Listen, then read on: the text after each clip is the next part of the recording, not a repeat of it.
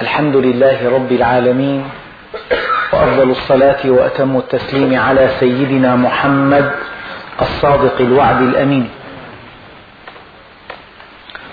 اللهم لا علم لنا إلا ما علمتنا إنك أنت العليم الحكيم. اللهم علمنا ما ينفعنا وانفعنا بما علمتنا وزدنا علما. وأرنا الحق حقا وارزقنا اتباعه. وأرنا الباطل باطلا وارزقنا اجتنابه واجعلنا ممن يستمعون القول فيتبعون أحسنه وأدخلنا برحمتك في عبادك الصالحين. أيها الإخوة المؤمنون في سورة هود وفي قصة سيدنا نوح عليه السلام جاءت الآيات الأخيرة تنبئ أن هناك أمما سوف نمتعهم ثم يمسهم منا عذاب أليم. قد يرى الإنسان أمة بمقياس العصر راقية. مشكلاتها معظمها محلولة. رخاء دخل كبير آه، آلات حديثة رفاه منقطع النظير. إن كانت هذه الأمة إنما بنت رفاهها ودخلها الكبير واستمتاعها بالحياة على ظلم أو على قهر للشعوب الأخرى فربنا سبحانه وتعالى يقول قل قيل يا نوح اهبط بسلام منا وبركات عليك وعلى أمم ممن معك وأمم سنمتعهم ثم يمسهم منا عذاب أليم. من هذه الأمم التي متعها الله سبحانه وتعالى ثم مسها عذاب أليم هذه الأمة التي أرسل الله سبحانه وتعالى إليها نبيا كريما هو سيدنا صالح. فقال تعالى وإلى ثمود أخاهم صالحا بعد أن أهلك الله عادا وقد أرسل فيهم سيدنا هودا عليه السلام بعد أن أهلكهم جاء من بعدهم قوم ثمود. فحينما استعلوا في الأرض وضلوا وأضلوا وتاهوا عن طريق الحق أرسل الله إليهم أخاهم. وقد حدثتكم في الدرس الماضي كيف أن حكمة الله سبحانه وتعالى تتجلى في أن يكون النبي الرسول من بني البشر. تربطه بقومه الأخوة الإنسانية. وكيف أن قرابة أخرى يجب أن تربطه بقومه. يجب أن يكون منهم. نشأ بين ظهرانيهم. رأوه رأوا صدقه رأوا أمانته رأوا عفافه عرفوا نسبه. اطمأنوا إليه. وإلى ثمود أخاهم صالحا قال يا قوم اعبدوا الله ما لكم من إله غيره. لعل أحدنا يظن أن سيدنا صالحا عليه الصلاة والسلام أو عليه وعلى نبينا الصلاة والسلام قال لقومه هذه الكلمة. هذا الذي قاله ملخص لحديث طويل ولأدلة كثيرة ولجزئيات ولتفصيلات. كل الذي دعاهم إليه يتلخص بهذه الكلمات النيرات. قال يا قوم اعبدوا الله ما لكم من إله غيره. يعني ملخص دعوته. أن اعبدوا الله أي اعرفوه أولا وأطيعوه ثانيا كي تسعدوا بقربه ثالثا. ما لكم من إله غيره إنه أموركم كلها بيده. ففي هذه الكلمة كما قلت في الدرس الماضي شيء نظري عقيدي وشيء سلوكي. لا بد من أن تؤمن أنه لا إله إلا الله. ربنا سبحانه وتعالى يقول فاعلم أنه لا إله إلا الله. بعض الناس يظن إذا قالها فقط دخل الجنة. قال عليه الصلاة والسلام من قال لا إله إلا الله بحقها دخل الجنة. قيل وما حقها؟ قال أن تحجزه عن محارم الله. يعني يجب أن يكون واضحا في أذهان الإخوة الأكارم أن كلمة تقولها لا تستحق الجنة عليها. كلمة تقولها بشكل عابر وأنت أنت. عاداتك ليست إسلامية. تصرفاتك ليست إسلامية. سلوكك ليس إسلاميا. آه، تنساق لنفسك. تتمنى على الله الأماني. تعطي نفسك هواها. تتمنى على الله الأماني. لا تنضبط بالشرع. مثل هذا الإنسان لو قال لا إله إلا الله لا يستحق بها الجنة. قال عليه الصلاة والسلام من قال لا إله إلا الله بحقها دخل الجنة. قيل وما حقها؟ قال أن تحجزه عن محارم الله. يعني في مقاييس الأرض.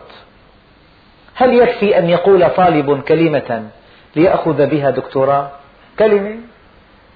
يقول كلمة ويأخذ شهادة عليا يستحق بها التبجيل والتعظيم في مجتمعه؟ مستحيل. في مقياس البشر ألا إن سلعة الله غالية؟ هذا الذي يظن الإسلام كلمات تردد طقوس تمارس وهو مع شهواته هذا بعيد بعد الأرض عن السماء عن أن يفهم الدين. الدين انضباط الدين سمو روحي الدين عمل الدين تضحية الدين ورع الدين معاملة الدين صدق. أن يكتفي الإنسان بقول لا إله إلا الله. إيه، هذا فهم ساذج. هذا فهم لا يتناسب مع عظمة الله ولا مع كمال الله. ألا إن سلعة الله غالية؟ ألا إن سلعة الله غالية؟ يؤكد هذا قوله تعالى لن تنالوا البر حتى تنفقوا مما تحبون. مما تحبون من وقتك الثمين. من مالك الذي حصلته بعرق جبينك. من الشيء الغالي عليك. من الشيء العزيز عليك. هذا يجب أن تنفقه في سبيل الله. أما أن تتبع نفسك هواها وأن تعيش مع الناس بعاداتهم وتقاليدهم ومرحهم وصربهم وتستمع ما يستمعون وتنظر إلى ما ينظرون وتلهو كما يلهون. وتستيقظ كما يستيقظون ويعنيك ما يعنيهم ويؤلمك ما يؤلمهم. وتقول أنا مسلم وتتمنى على الله الأماني. الله سبحانه وتعالى يقول ليس بأمانيكم ولا أماني أهل الكتاب. من يفعل سوءا يجزى به. أبدا. وقالت اليهود والنصارى نحن أبناء الله وأحباؤه. قل فلم يعذبكم بذنوبكم؟ بل أنتم بشر ممن خلق. وقالوا لن يدخل الجنة إلا من كان هودا أو نصارى. تلك أمانيهم. قل هاتوا برهانكم إن كنتم صادقين. وقالوا لن تمسنا النار إلا أياما معدودة. قل أتخذتم عند الله عهدا فلن يخلف الله عهده. أم تقولون على الله ما لا تعلمون؟ بلى من كسب سيئة وأحاطت به خطيئته فأولئك أصحاب النار هم فيها خالدون. يعني هذا الكلام لئلا يغتر الإنسان بالله سبحانه وتعالى. يا أيها الذين آمنوا لا تغرنكم الحياة الدنيا ولا يغرنكم بالله الغرور. لا تغتر بالدنيا أي إياك أن تنظر إليها بحجم أكبر من حجمها. هي يسيرة وعند الله صغيرة ولا شأن لها. سريعة الزوال وشيكة الانتقال لا تدوم لإنسان. أه، كم لبستم؟ قالوا لبسنا يوما أو بعض يوم. إياك أن تنظر إلى الدنيا بحجم كبير. إياك أن تنظر إلى الدنيا فتملأ قلبك. إياك أن يكون علمك منتهيا عند الدنيا ولا تجعل الدنيا أكبر همنا ولا مبلغ علمنا. إياك أن تجعلها في قلبك. هذه هذا معنى قوله تعالى لا تغرنكم الحياة الدنيا.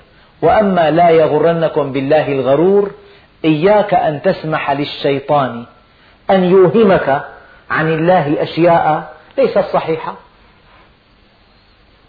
يعني إذا قال لك طالب كسول إن هذا الأستاذ إذا قدمت له هدية في آخر العام يقدم لك الأسئلة قبل يوم. هذا كلام باطل الأستاذ فوق ذلك وأرقى من ذلك وهذا تغرير بك وهذا سوء فهم سوء معرفة بالأستاذ مثلا. أو أن يقول لك إن هذا القاضي يرتشي.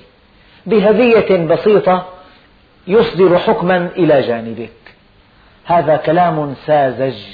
القاضي فوق ذلك. وأنزه من ذلك.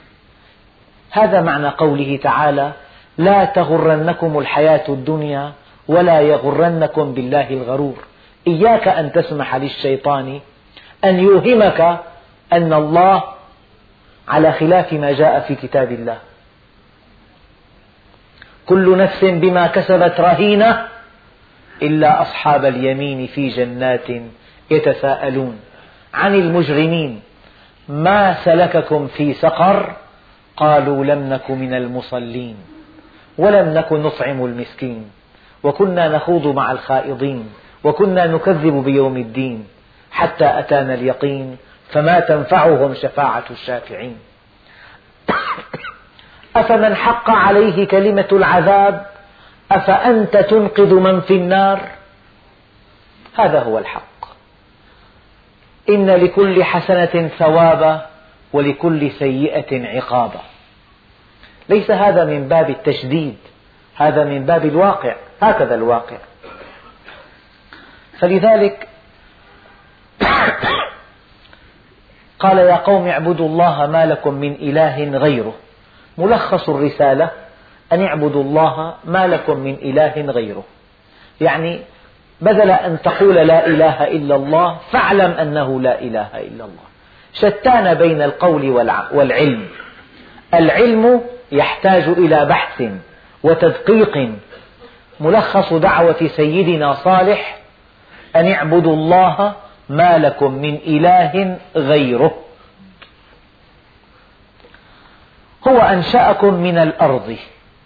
أنشأكم من الأرض. يعني أنشأكم أصلا وأنشأكم أفرادا. أصلا سيدنا آدم إنما خلقه الله من طين الأرض. فإذا سويته ونفخت فيه من روحي فقعوا له ساجدين. أما أنت أيها الإنسان أنت من تراب الأرض خلقت.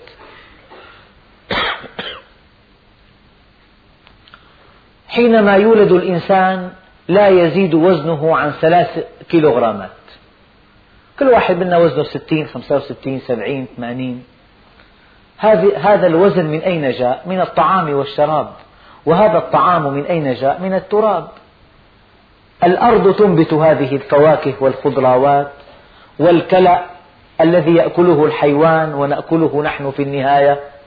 إذا الله سبحانه وتعالى خلقنا من تراب أصلا وفرادا.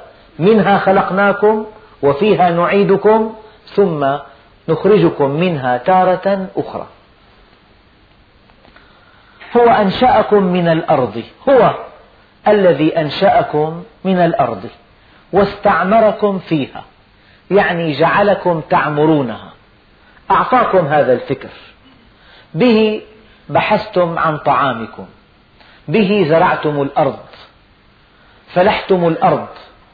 ألقيتم الحب في الأرض. حصدتم النبات. درستم القمح. طحنتم القمح. عجنتم الطحين. خبزتموه خبزا. عن طريق هذا الفكر الذي وهبه الله إيانا. عن طريق الفكر. نسجنا غزلنا ونسجنا ولبسنا. عن طريق الفكر سكننا. يعني أعطانا إمكانية الاستفادة مما خلق الله لنا في الأرض. أعطانا إمكانية الاستفادة مما خلق الله لنا في الأرض. هذا معنى قوله تعالى واستعمركم فيها يعني جعلكم تعمرونها. ألق نظرة على مدينة. تراها فيها بنيان وفيها طرقات وفيها جسور وفيها معامل وفيها مدارس وفيها جامعات وفيها آه، دوائر حكومية وفيها أنظمة وفيها مستودعات وفيها وقود وفيها أغذية وفيها ملبوسات استعمركم فيها جعلكم تعمرونها. انظر إلى أي نوع من أنواع الحيوان. هل يعيش كما يحيا الإنسان؟ هؤلاء الذين قالوا إن الإنسان أصله قرد انظر إلى مجتمع القردة هل تطور مجتمعهم من وضع إلى وضع عبر آلاف السنين؟ القرد هو القرد أما الإنسان تطور استعمركم فيها يعني على سبيل المثال ركب الطائرة وصل إلى القمر غاص في أعماق البحار وصل إلى قيعان البحار تعرف إلى المخلوقات عرف الحيوانات عرف النباتات آه، بين وصف ألف درس واستعمركم فيها. فالاستعمار هنا لها معنى لغوي. بالمناسبة الكلمات قد يكون لها معنى لغوي في الأصل وقد تكتسب مع الأيام معنى هامشي. فالاستعمار بمعناها الهامشي أن تأتي قوة غاشمة تحتل أرضا لتأخذ خيراته وتقهر أبناءه. هذا المعنى الهامشي الذي أصاب هذه الكلمة. لكن الاستعمار بالمعنى القرآني إعمار الأرض. هو وهو أنشأكم من الأرض واستعمركم فيها. يعني انظر إلى البيت. يعني في له أساسات له هندسة في هندسة هندسة تصميم هندسة تنفيذ هندسة مدنية هندسة آه، جمالية. في بلاط في ملاط في آه، طلاء في مواسير ماء في تمديدات كهربائية في آه، تزيينات في أساس. هذا كله بفضل الله سبحانه وتعالى. هو الذي أعطى الإنسان هذه المواهب. الإنسان جعله يحتاج إلى ملايين الأشياء. جعله يتقن صنعة واحدة ويحتاج لأخيه الإنسان. هكذا طبيعة الحياة. يعني استعمركم فيها. لا يستطيع الإنسان أن يحيا وحده. لو كلفت أن تصنع رغيف خبز أنت تصور. يجب أن تشتري أرضا. يجب أن تستخرج الحديد من الأرض. يجب أن تصنع محراسا.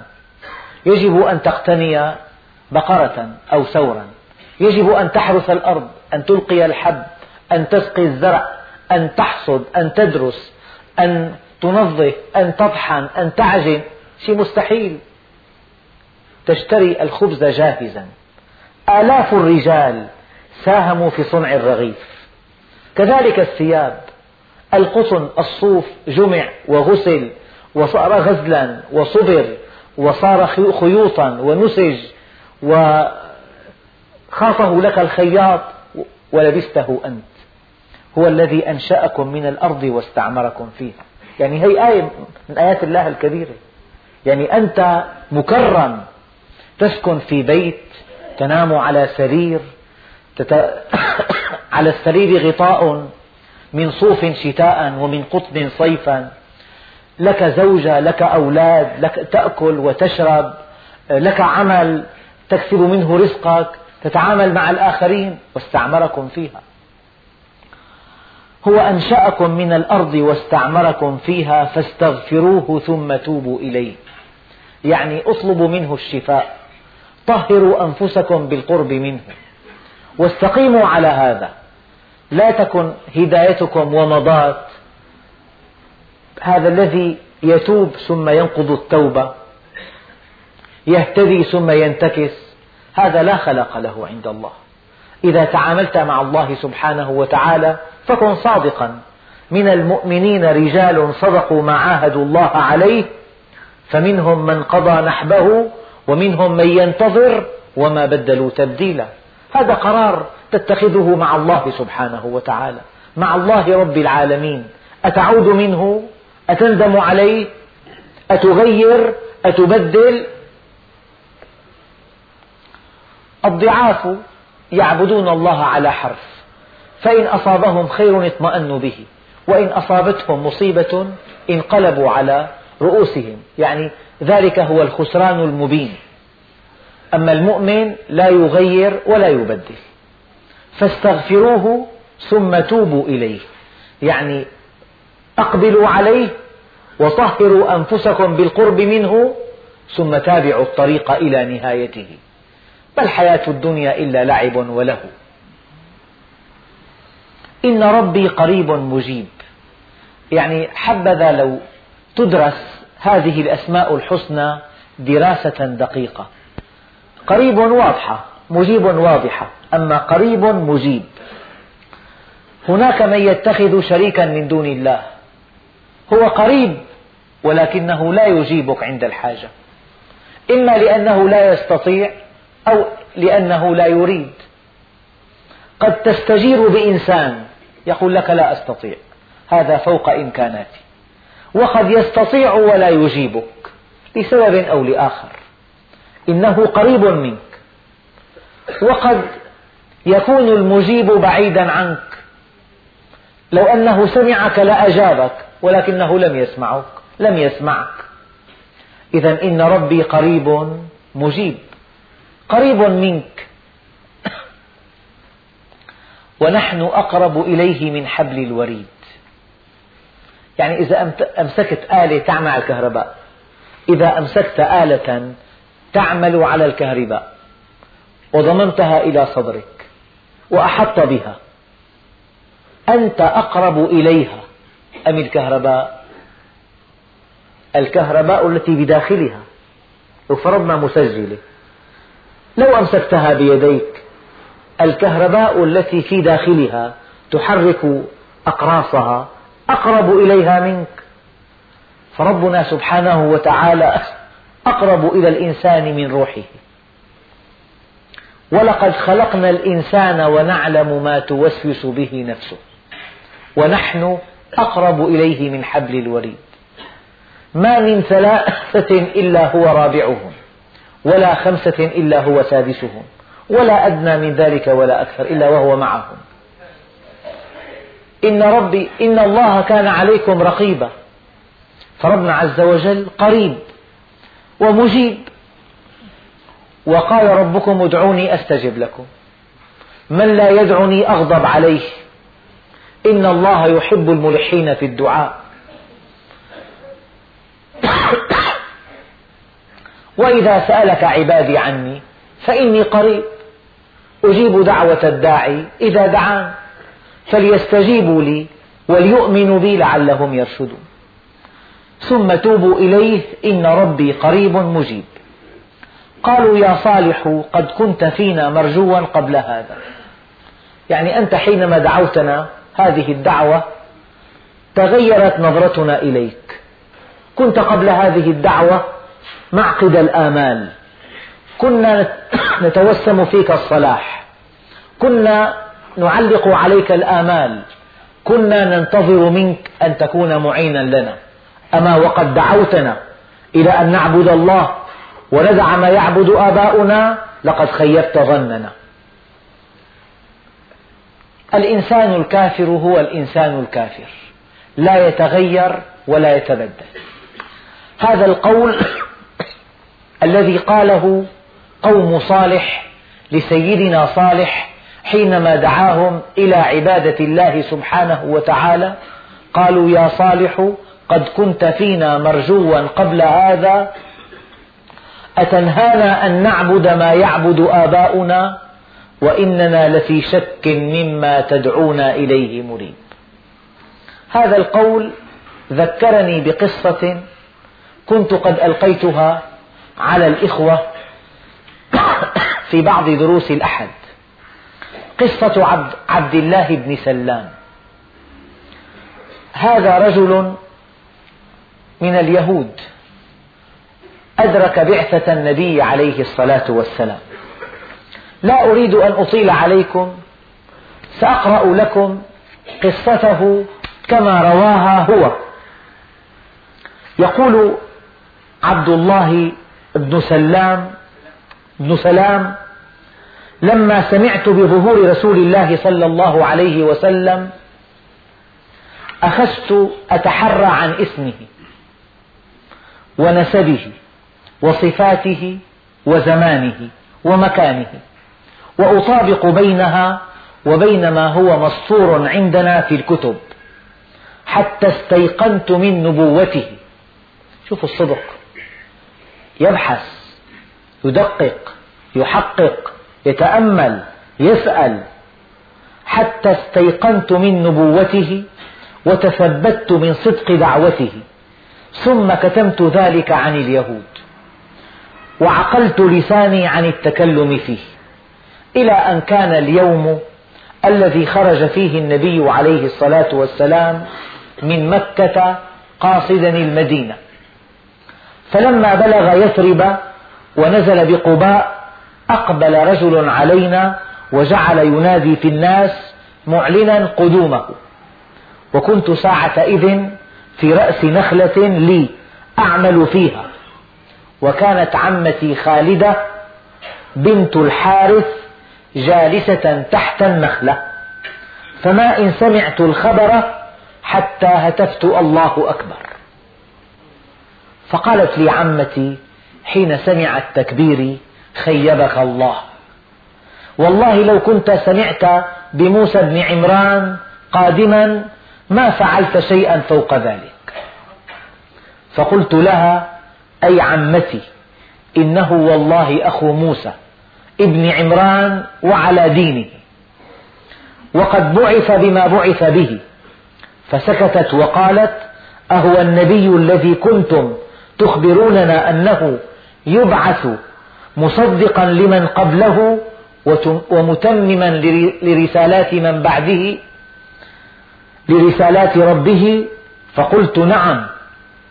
قالت فذلك إذا ثم مضيت من توي إلى النبي عليه الصلاة والسلام فرأيت الناس يزدحمون ببابه فزاحمتهم حتى صرت قريبا منه وأتملى منه فأيقنت أن وجهه ليس بوجه كذاب.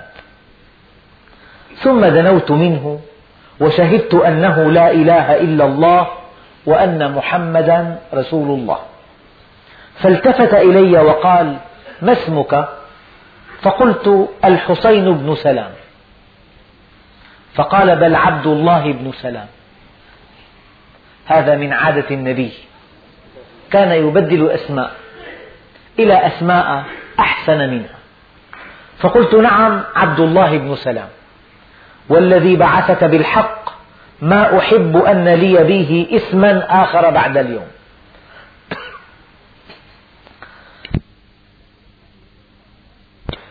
ثم انصرفت من عند رسول الله صلى الله عليه وسلم إلى بيتي ودعوت زوجتي وأولادي وأهلي إلى الإسلام فأسلموا جميعا. وأسلمت معهم عمتي خالدة وكانت شيخة كبيرة. ثم إني قلت لهم اكتموا إسلامي وإسلامكم عن اليهود حتى آذن لكم. فقالوا نعم ثم رجعت إلى رسول الله صلى الله عليه وسلم وقلت له يا رسول الله. إن اليهود قوم بهتان وباطل وإني أحب أن تدعو وجوههم إليك وأن تسترني عنهم في حجرة من حجراتك ثم تسألهم عن منزلتي عندهم. قبل أن يعلموا بإسلامي. ثم تدعوهم إلى الإسلام. فإنهم إن علموا أنني أسلمت عابوني ورموني بكل ناقصة وبهتوني. فأدخلني النبي عليه الصلاة والسلام في بعض حجراته ثم دعاهم إليه وأخذ يحضهم على الإسلام. ويحبب إليهم الإيمان. ويذكرهم بما عرفوه في كتبهم من أمره. فجعلوا يجادلونه بالباطل ويمارونه في الحق وأنا أسمع فلما يئس من إيمانهم قال لهم ما منزلة الحسين بن سلام فيكم؟ فقالوا سيدنا وابن سيدنا وحبرنا وعالمنا وابن حبرنا وعالمنا. فقال أفرأيتم إن أسلم؟ أفتسلمون؟ قالوا حاشا لله. ما كان ليسلم. أعاذه الله من أن يسلم. فخرجت إليهم. وقلت لهم يا معشر اليهود اتقوا الله واقبلوا ما جاءكم به محمد. فوالله إنكم لتعلمون أنه رسول الله. وتجدونه مكتوبا عندكم في التوراة باسمه وصفته. وإني أشهد أنه رسول الله وأؤمن به وأصدقه وأعرفه. فقالوا كذبت. والله إنك لشرنا. وابن شرنا. وجاهلنا. وابن جاهلنا. ولم يتركوا عيبا إلا عابوني فيه. الكافر هو الكافر. فقلت لرسول الله صلى الله عليه وسلم ألم أقل لك إن اليهود قوم بهتان وباطل وإنهم أهل غدر وفجور؟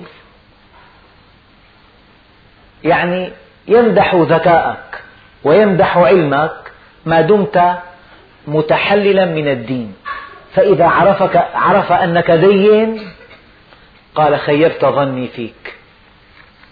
هذا يقوله الناس. الكافر هو الكافر. قالوا يا صالح قد كنت فينا مرجوا قبل هذا. أتنهانا أن نعبد ما يعبد آباؤنا؟ إيه أنت عبد التقاليد؟ أنت عبد البيئة؟ أنت عبد المجتمع أم أنت عبد الله؟ تعس عبد الدرهم والدينار. تعس عبد البطن. تعس عبد الفرج. تعس عبد الخميصة. وسعد عبد الله. أنت عبد من؟ هذا الذي يعصي الله من أجل التقاليد. يعصي الله من أجل ما هو معروف بين الناس. هذا الذي يستحيي من الناس ولا يستحي من الله. هذا الذي يخشى الناس ولا يخشى الله. هذا لا يعرف الله إطلاقا. وإننا لفي شك مما تدعونا إليه مريب. نحن نشك في دعوتك. نحن لا نصدق ما جئت به. نحن نعبد ما يعبد آباؤنا. نحن متعلقون بالتقاليد والعادات والتراث والقيم الجاهلية. قال يا قوم أرأيتم إن كنت على بينة من ربي؟ وآتاني منه رحمة فمن ينصرني من الله إن عصيته. من يضمن, من يضمن لي إن عصيت الله أن ينصرني؟ أموري كلها بيد الله سبحانه وتعالى. من يستطيع أن ينصرني من الله؟ من يستطيع أن يمنع الله أن يمنعني من الله؟ أحد الولاة جاءه رجل تابعي جليل وكان قد جاءته رسالة من أمير المؤمنين. تأمره بما لا يرضي الله. فقال يا أيها العالم الجليل ماذا أفعل؟ هذا أمر من فلان أمير المؤمنين يأمر بما لا يرضي الله. أفأطيعه أم أعصيه؟ أجابه التابعي بكلمات وجيزات قال إن الله يمنعك من يزيد ولكن يزيد لا يمنعك من الله. إن الله يمنعك من يزيد ولكن يزيد لا يمنعك من الله. يعني إذا أطعت صديقك على وجه التقريب وعصيت الله سبحانه وتعالى إذا جاء المرض العضال ماذا يفعل الصديق؟ قد يتكرم عليك بزيارة وإن كان صديقا حميما قد يزورك مرتين وإن كان أشد من ذلك قد يأتي معه بهدية. وإذا جاءت المنية يبعث لك بإكليل ورد. هذا كل ما عنده. أما من يملك لك الصحة؟ من يملك لك حياة سعيدة في الدنيا؟ من يملك لك قوة؟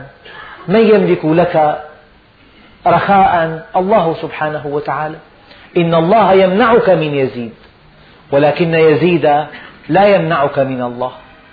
فلذلك قال يا قوم أرأيتم إن كنت على بينة من ربي وآتاني منه رحمة فمن ينصرني من الله إن عصيته؟ من؟ من يستطيع أن يحول بيني وبين عقاب الله عز وجل؟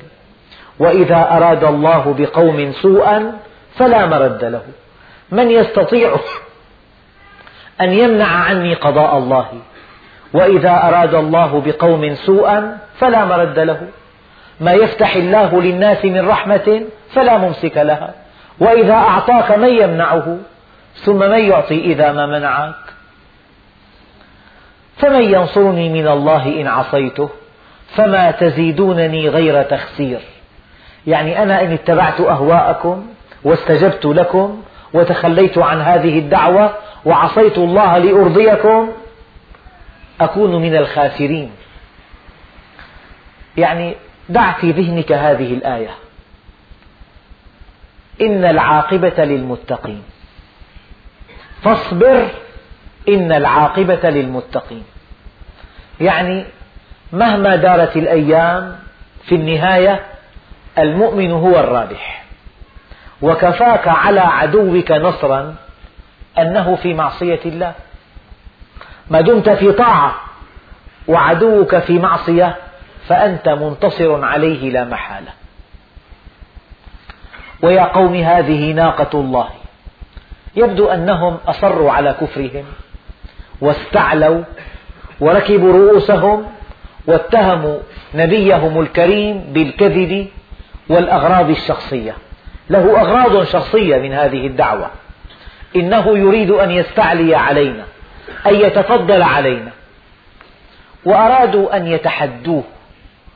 أرادوا أن يضعوه في وضع حرج. إن كنت تدعي أنك رسول الله وهذا مستحيل. إن كنت كذلك فأخرج من هذا الجبل ناقة.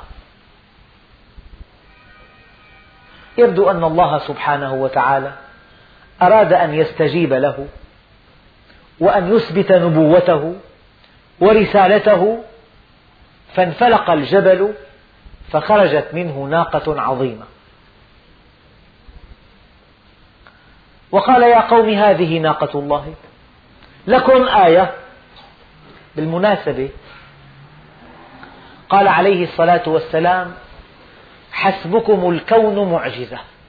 الكون بوضعه الطبيعي. الأرض بدورانها حول نفسها. الشمس بإشراقها وغيابها. الليل والنهار الأمطار البحار الجبال خلق الإنسان خلق الحيوان خلق النبات. هذا هذا الكون هو أكبر معجزة. فإذا طلب الإنسان بعده معجزة ولم يؤمن بها استحق الهلاك الفوري. لماذا؟ إذا طلب الإنسان بعد الكون معجزة ولم يؤمن بها استحق الهلاك الفوري. لماذا؟ لأن الله سبحانه وتعالى لا يهلك إنسانا وفيه بقية من أمل بهدايته. إذا طلب شيئا خارقا للعادة شيئا فوق التصور شيئا غير طبيعي وكان قد علق إيمانه على هذا الشيء. وجاء النبي بهذا الشيء ولم يؤمن به لا معنى لحياته إطلاقا. يعني استنفذ الله سبحانه وتعالى كل الفرص. لذلك حق هلاكه. فقالوا ويا قوم هذه ناقة الله لكم آية لكن هذه الناقة التي طلبوها كانت تأكل في أرض الله. وكانت قد شربت يوما الماء كله. وهذه معجزة أخرى. وتركت لقوم صالح الماء في اليوم التالي. ولا تمسوها بسوء فيأخذكم عذاب قريب. طلبوا الناقة متحدين. وجاءت الناقة ولم يعجبهم ذلك أرادوا أن يقتلوها. خاف عليهم نبيهم صالح عليه الصلاة والسلام. خاف عليهم إن قتلوها أن يهلكهم الله سبحانه وتعالى. هلاكا مبرما. فعقروها. آه، هون في سؤال. قوم صالح جميعا عقروها؟ كيف؟ الذي عقرها واحد. العلماء استنبطوا أنه إذا أقر الإنسان عمل عملا شائنا فقد شركه في الإثم. أشقاها أشقى قوم صالح عقر الناقة. يعني إقرارهم لهذا العمل ودفعهم له كانوا شركاء في الإثم والجريمة. لذلك سيدنا عمر استنبط أن أهل قرية لو ائتمروا على قتل واحد لقتلهم جميعا. لأنهم جميعا قتلة. لذلك فعقروها ربنا سبحانه وتعالى أي أن شقي قوم صالح حينما عقر الناقة عبر عنهم جميعا وحقق آمالهم جميعا وأرضاهم جميعا لأنهم دفعوه جميعا. فجاءت الآية فعقروها. فقال تمتعوا في داركم ثلاثة أيام. انتهى. بعد أن عقروا الناقة يعني أحيانا على وجه التقريب يقول يا رب إذا بتنجحني والله لحتى أصلي. بنجحه بمعجزة بيكون ضعيف في هالمادة. بيجي سؤال بيتوقعه بدرسه لما يأتي السؤال كما كما يحب وينجح ولا يصلي يستحق العذاب الأليم. لئن أنجيتني من هذا المرض لأكونن طائعا لك يا رب. ينجيه الله من هذا المرض فلا يصيعه. لذلك يأتي العذاب الأليم. إذا الإنسان علق إيمانه على شيء من الله عز وجل وجاء هذا الشيء فلم يؤمن ولم يتب فلينتظر مصيبة كبيرة. قياسا على هذه الحقيقة. فقال تمتعوا في داركم ثلاثة أيام ذلك وعد غير مكذوب. يعني استحقوا الهلاك وقضي الأمر. صفي الموضوع ثلاثة أيام. العلماء وقفوا عند هذا الإمهال حتى بعد أن عقروا الناقة. لو أنهم ندموا على فعلتهم وتابوا إلى ربهم لعفى الله عنهم. يعني هذه مهلة أخيرة. كفروا استكبروا استعلوا تحدوا طلبوا معجزة في ظنهم أنها مستحيلة. هل تخرج ناقة من الجبل؟ خرجت. لم يعجبهم ذلك لم يرضوا بها. لماذا؟ لأنها بدأت تجلب ضعاف الناس إلى سيدنا صالح. بدأت تزلزل عقائدهم بكفرهم. بدأت تشيع في الناس أن هذا نبي عظيم. لم يرضوا أن تبقى هذه الآية مستمرة.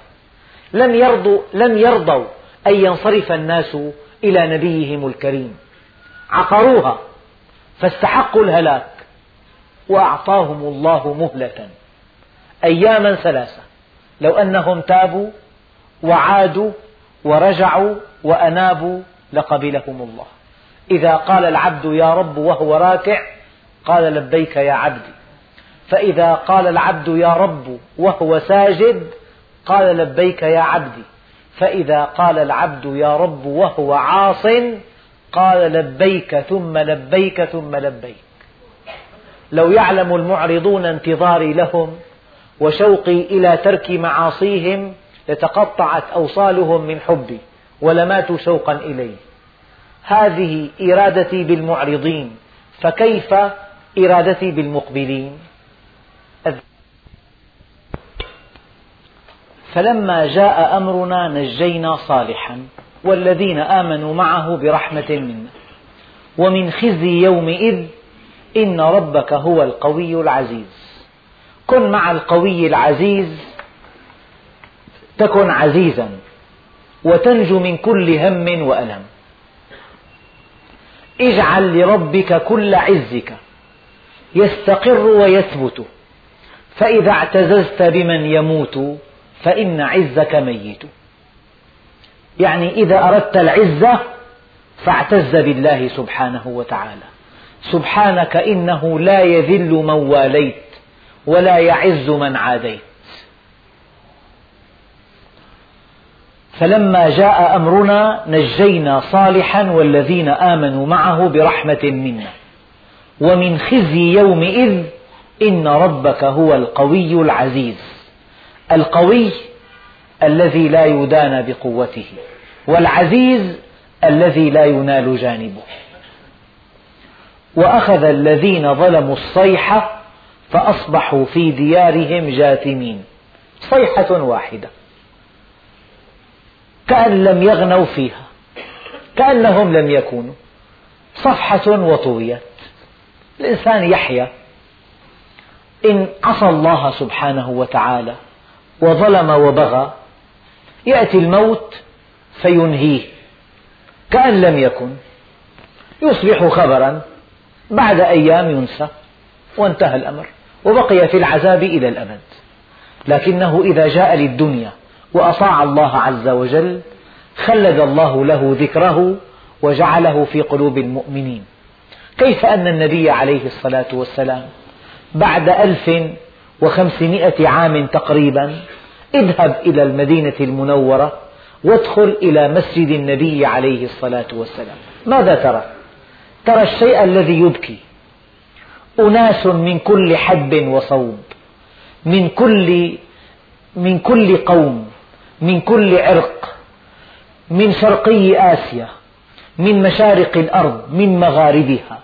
من إفريقيا من بلاد العرب من الشرق الأوسط كلهم يناجونه ويبكون. ماذا فعل النبي عليه الصلاة والسلام؟ دعانا إلى الله سبحانه وتعالى. إذا إذا عرفت الله في الدنيا جعل الله ذكرك في قلوب الناس. ويحيي ذكرك وتكون مع السعداء. فإذا جاء الإنسان للدنيا وانغمس في شهواته يأتي الموت ويطوى وكأنه لم يكن حتى إذا أخذت الأرض زخرفها وزينت وظن أهلها أنهم قادرون عليها أتاها أمرنا ليلا أو نهارا فجعلناها حصيدا كأن لم تغن بالأمس كأن لم يغنوا فيها أين بيوتهم؟ أين مساكنهم؟ أين صولتهم؟ أين جولتهم؟ أين مكانتهم؟ أين عزهم؟ أين حفلاتهم؟ أين سهراتهم كأن لم يغنوا فيها ألا إن ثمود كفروا ربهم؟ ألا بعدا لثمود. بعدوا عن الله سبحانه وتعالى وأبعدهم. ولعنهم فصاروا مع الأشقياء والحمد لله رب العالمين.